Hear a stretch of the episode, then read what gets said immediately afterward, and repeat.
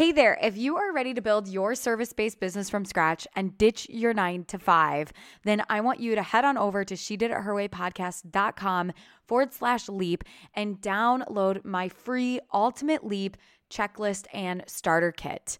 Again, you can head to she did it her way podcast.com forward slash leap to download my ultimate leap checklist and starter kit to get started on building your service based business and ditching your nine to five. Hello, and welcome to She Did It Her Way, a podcast dedicated to helping you launch a business that allows you the freedom to create from anywhere, design your own schedule in a way that supports you, and pursue what it is that lights you up. I'm Amanda Boleyn, your host, and it is time to do it your way. In today's episode, we are sitting down with Maureen Fawn, who is the COO and co founder of Baobabs Studio, which is a virtual reality animation company that makes animated films. And she co founded the company with Eric Darnell, the writer and director of all four Madagascar films and the movie Ants. So, Baobab's third co founder is Larry Cutler, who was the technical director for Toy Story 2 and Monsters Inc., and was also the global head of character technologies for DreamWorks Studios. What I love about this interview is Maureen talks about knowing how to have the confidence in pursuing your dream career, even though it may not be what other people expect you to pursue.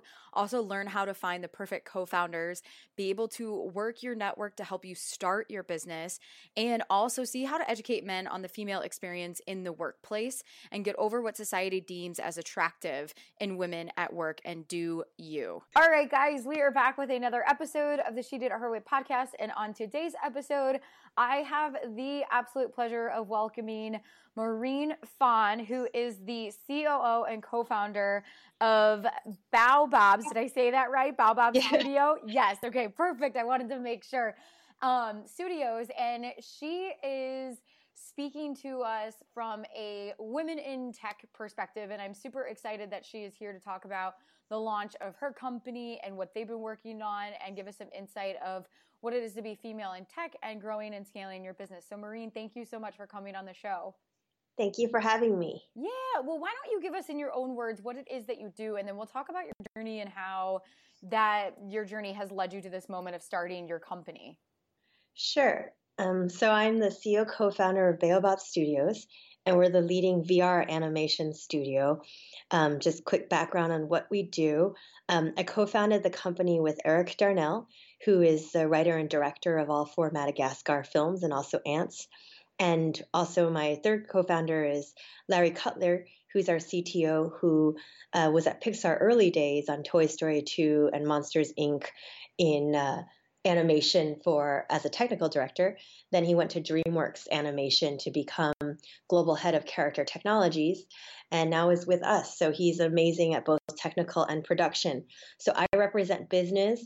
Eric represents creative, and Larry represents technical.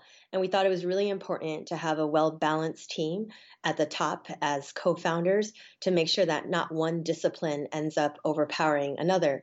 So, my background quickly, I was um, most recently vice president of games at Zynga, where I was for six years. And I was um, looking over the Farmville franchise. And hopefully, some of you will have played Farmville. Um, it was yeah. a really cool, cool game, especially since when I started, it was right around when Zynga started there wasn't anything such as casual gaming yet back then. So it was really exciting to create a new industry back then. But that's why it's so exciting to do this um, VR animation because it's creating yet another new industry.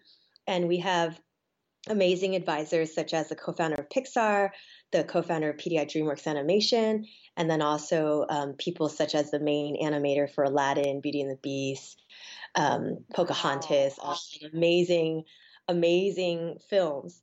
And our first piece, Invasion, uh, which was the first piece we launched, was just an experiment, became the top downloaded VR experience across all headsets, which was so exciting because everyone thought that VR was just for hardcore games. And people realized after our piece went out that there's a huge space for narrative content. And the second piece, Asteroids, is actually launching uh, very soon, within weeks, and that's starring Elizabeth Banks and also um, somebody else who will be announced shortly. And uh, the invasion actually ended up winning an Emmy for Best Interactive and got picked up to become a feature film in Hollywood on a flat screen. Uh, we're working with Roth Kirschenbaum Films on that, and they did Maleficent, Snow and the Huntsman, and Alice in Wonderland. So we're super excited about all the VR pieces that we're working on and are coming out soon. Wow. Okay, that is so incredible to have like such an amazing network. It's surrounded even just your co-founders that you Eric and Larry as well and like all of your guys' background based on what you've done and especially with VR and AR and all this technology that's coming that is here already. It's not like it's not in the future. It is it is today. Um talk take us back to what was your like your background and then you talked a little bit about your work history, but what really made you make the decision to say, okay, I'm going to go out and co-found a company versus continuing to stay with your previous company? Well, I loved animation my entire life, and I designed my major at Stanford for undergrad, a major that would be perfect for animation. It was art, computer science, and psychology. Um, because I loved animation since I was young, but my parents, uh, being immigrant parents, felt that it wasn't very practical to become an animator and that could become poor and destitute if I followed my dreams. So instead of going into animation like I had always dreamed, I ended up becoming a UI designer at eBay as my first job. And I loved it. I learned a lot, but I still loved animation. So nights and weekends, I took classes at the local community college, De Anza, because a lot of the Lucasfilm animators would teach there. I was just waiting for the day that I had saved up enough money that I could actually pursue my real passion in animation. And I had planned to apply to get a master in fine arts at an art school. So after five years passed, I decided it was time, but was very disappointed when I found out that the deadlines had all passed for the programs that I wanted. But round three of business school is still available. And my mother said, You should apply to business school. And honestly, at that time, I was thinking, I hate business, so I don't want to mm-hmm. do that. But uh, I got in. I applied because I wanted to satisfy my mom. I got in, but was going to say no. And my boss at the time, uh, Susan at eBay, said, Don't be an idiot. Don't say no to Harvard without first trying Hollywood out. You think it's sexy, but you don't really know. So I quit my job at eBay, took on any job, an internship I could possibly get in Hollywood and ended up becoming assistant to Zach Braff and Joseph Gordon Levitt's talent manager and doing script development. And I learned that everything's a business at the end of the day, especially in Hollywood. So ended up going to business school because you know mom's always right. and, uh, so I was at business school for two years, and in between I took an internship at Pixar, working on Toy Story three, and I learned a lot about animation. But another thing I learned about animation is that it was a very mature industry, which means there are a lot of um, mature businesses that are already there, which means um, that a lot of the emphasis uh, is put on decreasing costs to increase margins. Because when you have a mature industry, you're splitting up the pie instead of growing a new pie. And I felt like I really want to be part of creating something new.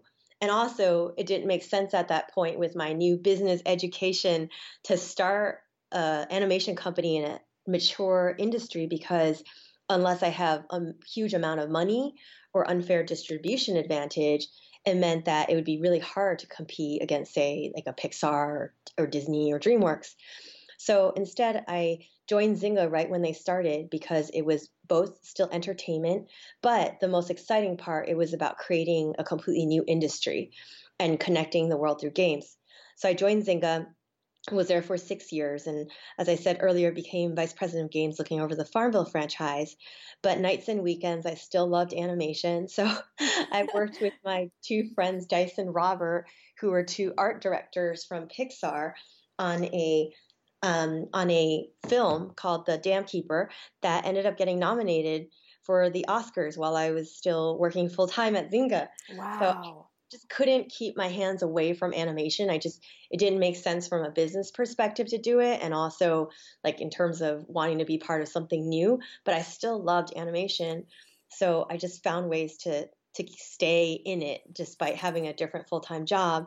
And finally, the first time I put on a VR headset, I hated it because mm. all I could notice was the bad resolution and the pixels because what I saw was live action. And when you're looking at live action, you have really high standards for how good that image looks because we have really high standards. Our eyes see in high definition, but even the TV screens that we look at, right, they have great high definition televisions and and screens. So it just felt like a like settling. But when my engineers at Zynga hacked our game into the headset for the first time and it was animated, mm. I was convinced because in animation you have suspension of disbelief. You don't expect it to look real. So you don't think about those things. You're just totally transported to that world. So as soon as I put on that headset for animation, I realized this was the future of animation. Um, it just spoke to me creatively because the reason I love animation is it takes you to completely different worlds and ones worlds that are only limited by the director's imagination. It's not limited to reality like live action is. And it makes you believe that that world is so real that you think uh, you can reach out and touch it.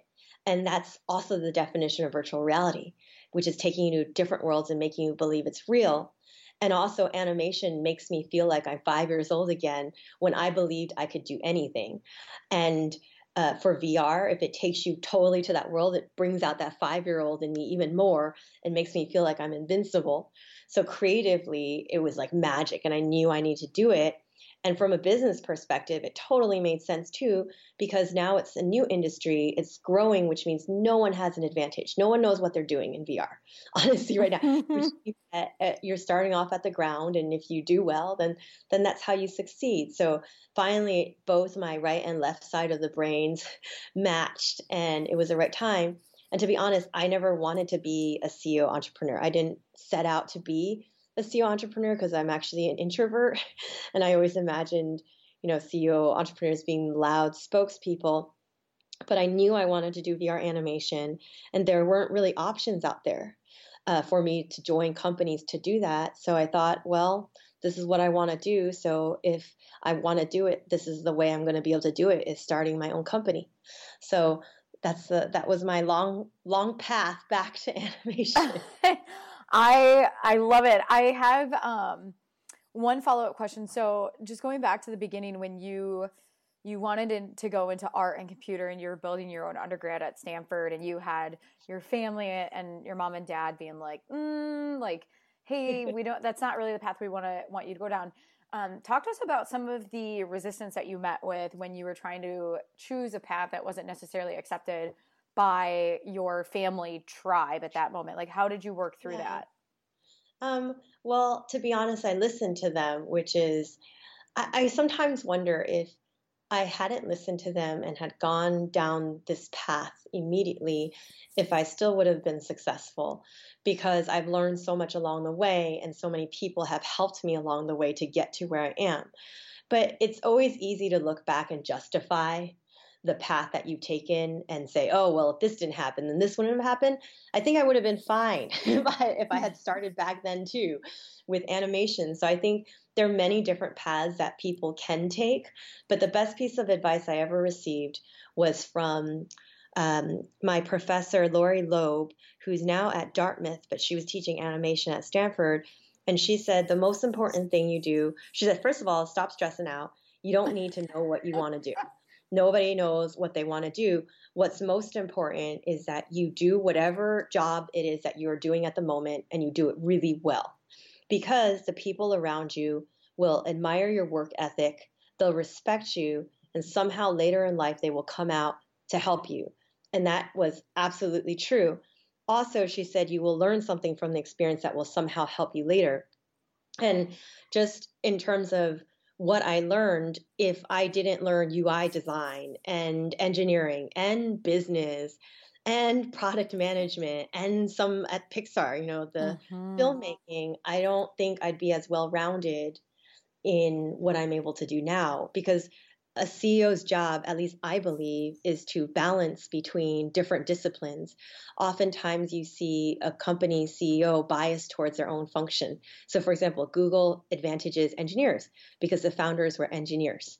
Mm. And Meg Whitman started off as a strategy consultant at Bain. So, for at eBay, she really favored product marketing and strategy. And I feel like diverse points of view are what like what leads you to the best decisions. So the fact that I have all this background means that I have um, empathy for every single discipline, which means that I don't want to favor one discipline over another, which gets me to seek different opinions so that I can make a better decision.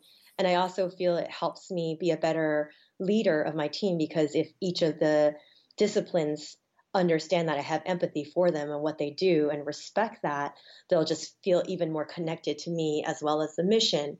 So it was very helpful to do that. And then all the people I told you about who helped me start the company, like Eric, I met through Glenn Entis, the co-founder of Pic, uh, co-founder of DreamWorks, PDI DreamWorks Animation. Wow. He consultant at Zynga. And so when I was at Zynga, I asked him to mentor me. And so when I decided to start this company, I asked him to introduce me to directors. So he introduced me to Eric. And Larry, I had met when I was deciding whether or not to go to business school because I emailed everyone in the entire Stanford alumni database that had anything to do with entertainment to get advice. And he was one of the people who responded. So we kept in touch all the way since then. And now he's my co founder. And then Glenn Entis introduced me to Alvy Ray Smith, the co-founder of Pixar, to become our advisor. Alvy introduced us to Glen Keane, the animator for Aladdin, Little Mermaid, all that. Wow. And all my business school classmates ended up helping me a lot too because a lot of them became venture capitalists. So they taught me how to do fundraising. And many of them work in the VR industry now. So all these people from my past, and, and right now my um, head of operations, she was my first boss ever who hired into me, hired me into my first job as the UI designer at eBay. So all these people absolutely did come back out from my past to help me start this, and I feel so honored and fortunate, you know, that I did all those things. Um, but it definitely was difficult at the time to go against my parents' uh, you know wishes like in my heart what i wanted to do versus what was practical. It's funny because my dad now says that he wishes that he had encouraged me right when i graduated because he's an immigrant. So when he came here he experienced a lot of racism right? And he had to work really hard to put food on the table. So for him it's not you just find a job that you love. It's just find a job to put food on the table. So i understand his perspective and but he says that over time, the United States and America has made him much more idealistic idealistic over time. And that he's softened and now he sees how the American dream is possible. And he wishes that back then he had encouraged me mm-hmm. more. But um, it's all good. yeah. I know you landed at a really great spot. um, yeah. But I, and I do like I admire how strategic everything has been for you and it's just it's a very inspirational to watch how being able to take all these life experiences that you've had and the people that you've met to culminate to this moment i know i one of the articles that you were part of i can't remember what publication but it was one thing that i found to, that really stood out to me was the unconscious bias regarding men and women in the workplace from both sides and you yeah. had a really interesting take on that. I would love for you to share that, and then also um, learning how to establish your voice and take us back to the time when you found yourself doing that. So we'll start with the unconscious bias regarding men and women in the workplace. Yeah, I don't think it's anybody's fault. So there's no one to blame. It's just unconscious. It's how we're raised. Um, what does it mean to be a woman, and what is attractive in a woman, and what is attractive in a man? So there's some research, for example, that shows that confidence is correlated with leadership. So you could be super stupid and just act really confident, and people think you're more leader like. And ultimately, um, they also show that men tend to come off as more confident. And I saw this firsthand at Harvard Business School, where 50% of your class participation is based off of um, uh, your grade is based off of class participation. If a man's not completely sure, say they're 50% sure, they can still speak as though they are absolutely sure, versus a woman may be 80% sure, but raise her hand and say, I'm not sure, but. And so one oh. just comes across as more confident than the other, which automatically makes you them seem more leader like. So it's nobody's fault, but at that point, do, is it right for society? Do we continue biasing towards thinking le- confidence is leader like, or do we um, with armed with that information do we then change our views? Like it doesn't mean that women have worse views. It just means that they may not express them the same way. But there's also um, i think people tend to hire people like themselves. Uh, you just you feel comfortable with people like yourself. So i'm not surprised that um, people if it's mostly white males at the top, it's natural that they would feel comfortable hiring white men and people who are more like themselves. And it's not their fault per se, but they just have to know that and realize that so that they can force themselves to um, go outside of their comfort zone and, and understand that there is that bias and read all the research that shows that diverse points of views does lead to uh, better uh, boards and better profits and uh, force themselves to do that. But one of the experiences that I had um, which brought this front and center was there was a point at which I really wanted to be promoted. And I knew that my numbers were better than all my peers. And I kept on not getting promoted. And I started feeling bad about myself and thinking maybe there's something wrong with me rather than the system. Because if you don't get promoted for long enough and you ask for it, you start blaming yourself instead of the system, which, by the way, research tends to show that men blame the system rather than oh. themselves um, which is a self-fulfilling prophecy because then you become less confident and then which makes you seem less leader-like and then it can co- completely mess you up in the mind. So it's very important for women to just keep on blaming the system instead of like taking that onto themselves. But i was at this point where i was at rage quit levels because i was just so frustrated. So i emailed my professor from harvard and said can you send me all the articles on leadership in women? And they ended up uh, sending it to me and I highlighted, uh, I printed them out. I highlighted all the stuff that I thought was relevant to me and I gave it to my boss. Now, credit to my boss, he was such a great boss that I felt comfortable enough to do that. I don't think most people would feel comfortable doing that, sending it to the boss, because you don't want to play the female card. But I was at rage quit level, so I had nothing to lose. And I was absolutely convinced that I was right. So I gave it to him, and he came back to me later on and said, You know what, Maureen, I realize that the reason I didn't promote you is because I was worried that if I promoted you, you promoted you, you'd be swimming with all the other sharks. And I thought that if I had waited until you're two levels above, then no one could attack you. But it's because you're a woman and I feel protective over you. I just feel naturally protective over you, which is why I didn't want you to be attacked by the sharks. But if you were a man, I would have already promoted you to swim with the sharks because I thought you would be able to handle it. And he's like, I realize that that's wrong. That it just because you're a woman doesn't mean that you can't swim with the sharks and you can't take it. And so he fixed it immediately, right? And I got promoted and I did awesome. like yes. and ended up crushing it. And that just led to me becoming more confident, which then made me seem more leader like. And so I just kept on getting promoted, which is awesome. so it's an awesome virtuous cycle. But it showed me that it's because he didn't know. And it's not bad that he felt protective of me. It's not bad that he was raised right to as a man that supposed to protect women or whatever. It's not a bad thing that he learned. It's just something that we're naturally socialized to think. And so as soon as I pointed out and educated him, he changed. And so what that taught me is that it's not really just about educating women. It it's good for us to have that knowledge, but it's just as effective, if not more effective, to educate men. Because once they know and they have that knowledge, then they can change. If they're creating the rules of the system, they're the ones who have to meet us halfway. Also, a lot of the literature that tells women how to become more leader like, I feel sometimes tell us to be more manly. Mm-hmm. And while there's some things we can do because we can't completely change society all at once, I feel like it's only fair that we're met halfway that people admire the things that make us women and how we're socialized and, and value those things to be leader like as well.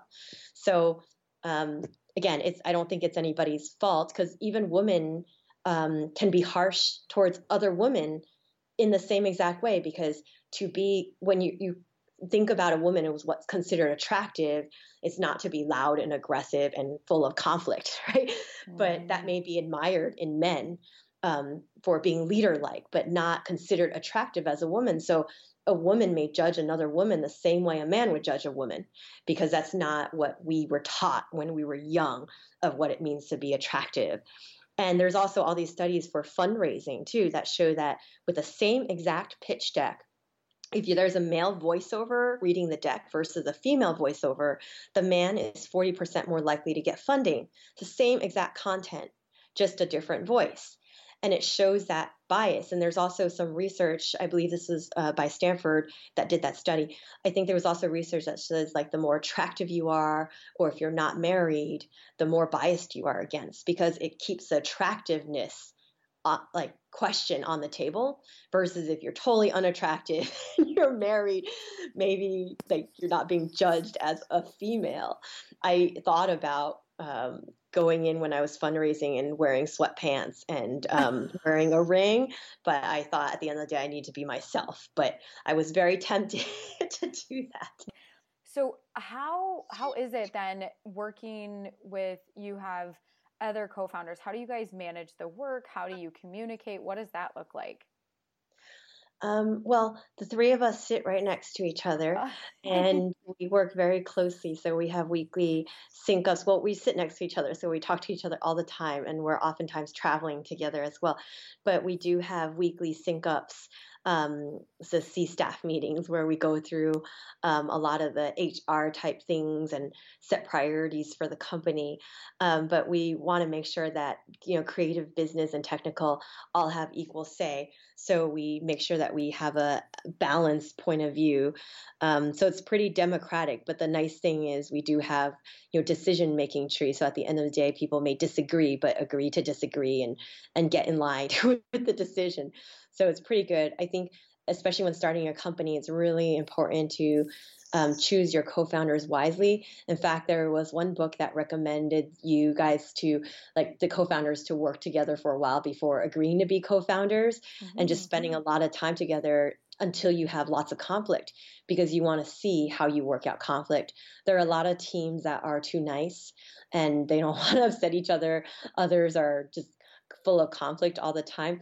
I tend to be more um, okay with conflict, and Larry is less okay with conflict, and um, Eric is in between.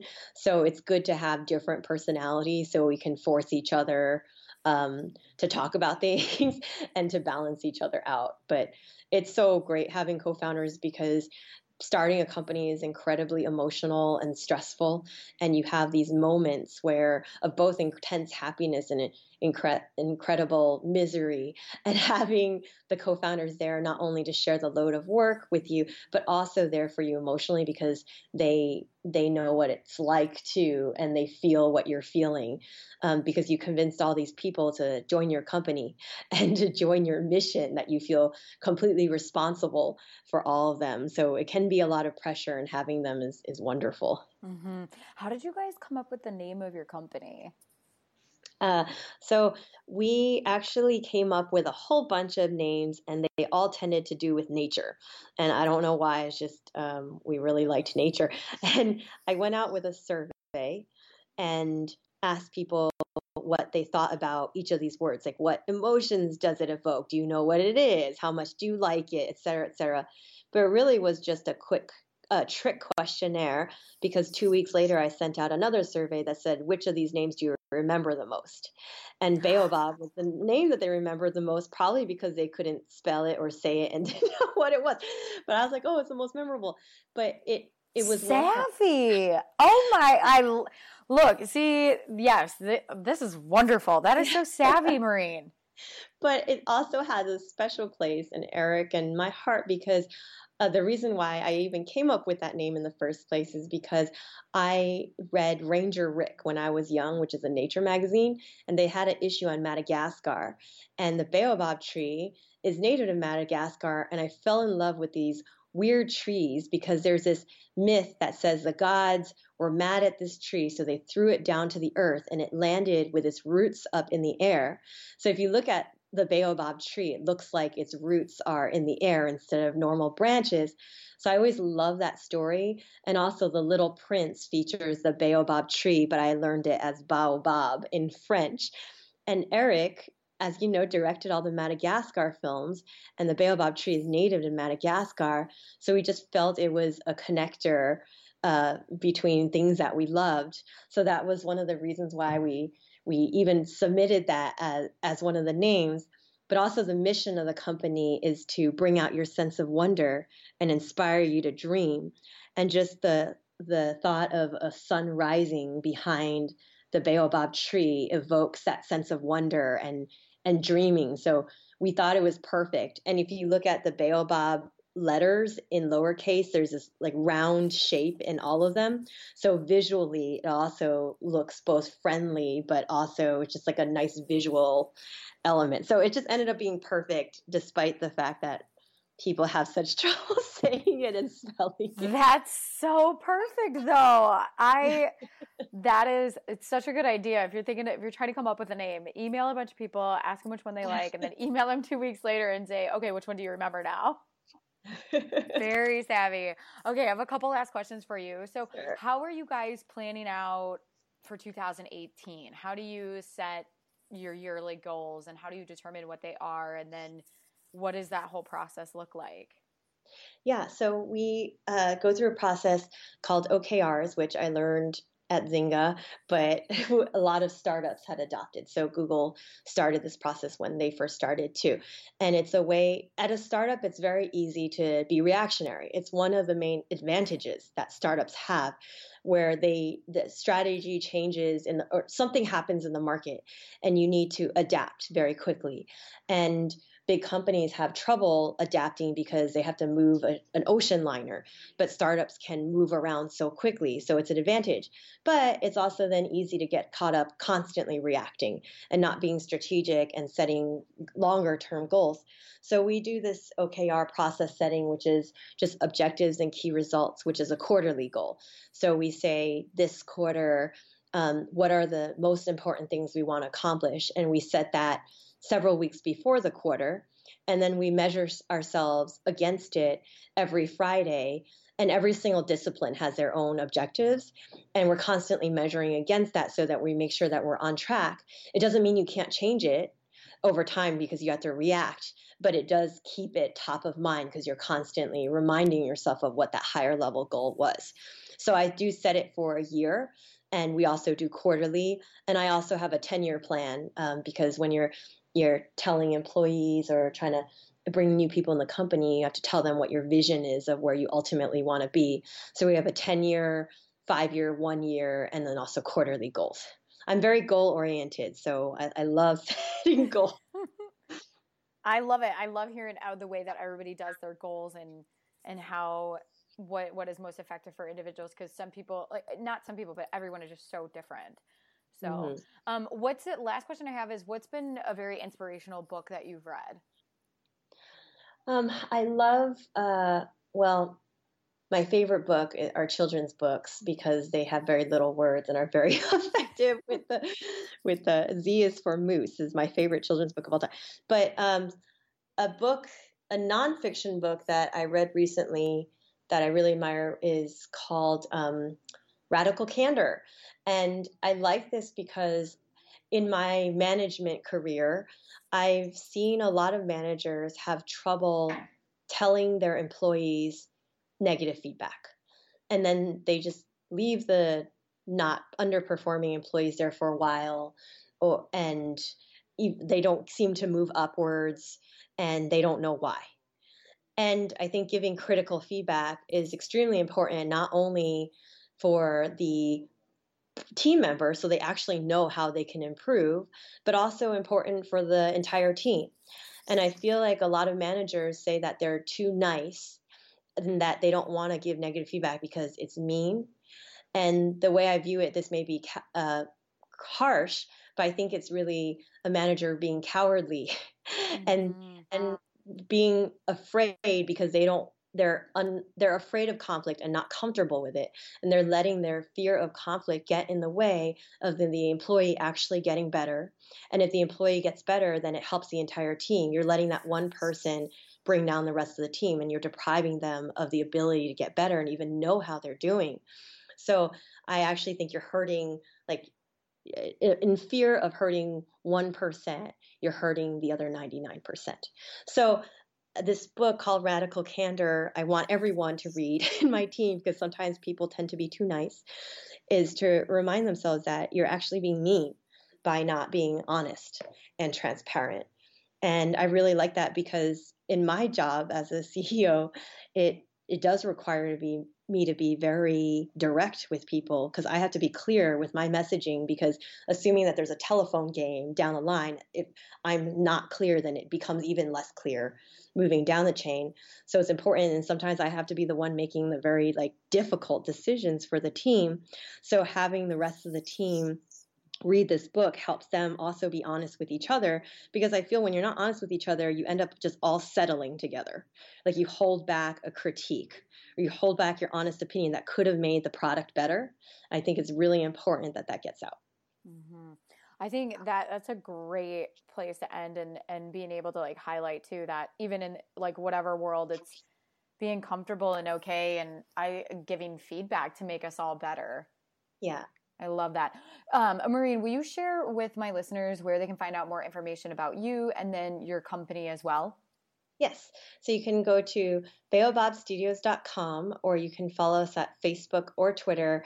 Um, and the handle is just Baobab Studios and, and also Instagram, the same thing. And we're releasing our next piece literally in a few days. So they Yay. can uh, download that on uh, just about every single VR headset, as well as watch it on YouTube and also Facebook. That is fantastic. Maureen, thank you so much for coming on the show. I greatly appreciate it. Thank you so much. Thank you so much for tuning in to today's podcast episode. For more information, check out she did it her way.com. And if you enjoyed today's episode, I would love for you to leave me a review on iTunes and let me know what you think. Until next time, keep doing it your way.